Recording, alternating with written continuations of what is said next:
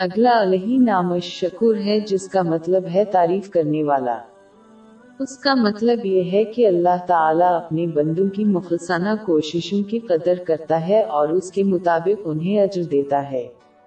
یہ اللہ کی لامحدود رحمت کی طرف اشارہ ہے۔ وہ وہی ہے جس نے انہیں علم، طاقت، الہام اور اس کی اطاعت کا موقع فراہم کیا، پھر بھی وہ ان کی کوششوں کی قدر کرتا ہے اور انہیں اس کا بدلہ دیتا ہے۔ جو مسلمان اس حقیقت کو سمجھے گا وہ اللہ کی رضا کے مطابق اپنے پاس موجود نعمتوں کو استعمال کر کے شکر گزار ہوگا۔ اس سے برکتوں میں اضافہ ہوگا۔ بات چودہ آئٹ سات۔ اور جب تمہارے پروردگار نے تم کو آگاہ کیا کہ اگر شکر کرو گے تو میں تمہیں زیادہ دوں گا۔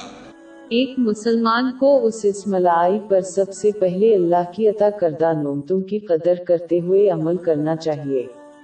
اس کا اعتراف دل سے کرنا چاہیے اور اپنی نیت کو درست کرنے کے ذریعے تاکہ وہ صرف اللہ کی رضا کے لیے کام کریں۔ اللہ کی حمد و ثنا کے ذریعے ان کا شکر ادا کرنا چاہیے اور صرف اچھے الفاظ بولنے سے۔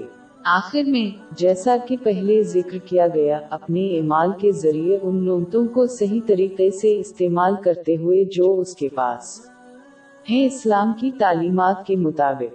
اس کے علاوہ، انہیں لوگوں کی طرف سے کیے گئے احسانات کے لیے قدردانی ظاہر کرنی چاہیے۔ حضور نبی اکرم صلی اللہ علیہ وآلہ وسلم نے جامع ترمزی نمبر ایک، نو، پانچ، چار میں موجود ایک حدیث۔ میں تنبیہ کی ہے کہ جو لوگوں کا شکر ادا نہیں کرتا، وہ اللہ کا شکر ادا نہیں کر سکتا۔ حالانکہ تمام نعمتوں کا سرچشمہ اللہ کے سوا کوئی نہیں۔ پھر بھی مخلوق یہ نعمتیں انسان کو دیتی ہے۔ پس نعمت کے رسول کا شکر۔ ادا کرنا دراصل نومت بھیجنے والے یعنی اللہ کا شکر ادا کرنا ہے۔ یہ بالکل ایسا ہی ہے جب کسی بادشاہ کے سفیر کو اس لیے عزت دی جاتی ہے کہ وہ بادشاہ کی نمائندگی کرتے ہیں۔ اگر اللہ اپنے بندوں کی کوششوں کی قدر کرتا ہے، حالانکہ وہ ان کی کوششوں کا ذریعہ ہے۔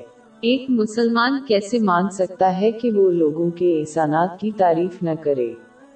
اللہ کے شکر گزار بندے کم ہے کیونکہ اس میں خواہشات کو ترک کرنا شامل ہے۔ اور ہر نومت کو اللہ کی رضا کے مطابق استعمال کرنا، یہ اللہ کے سچے بندوں کی خصوصیت ہے۔ پاک چونتیس آئی تیرہ۔ اور میرے بندوں میں شکر گزار تھوڑے ہیں۔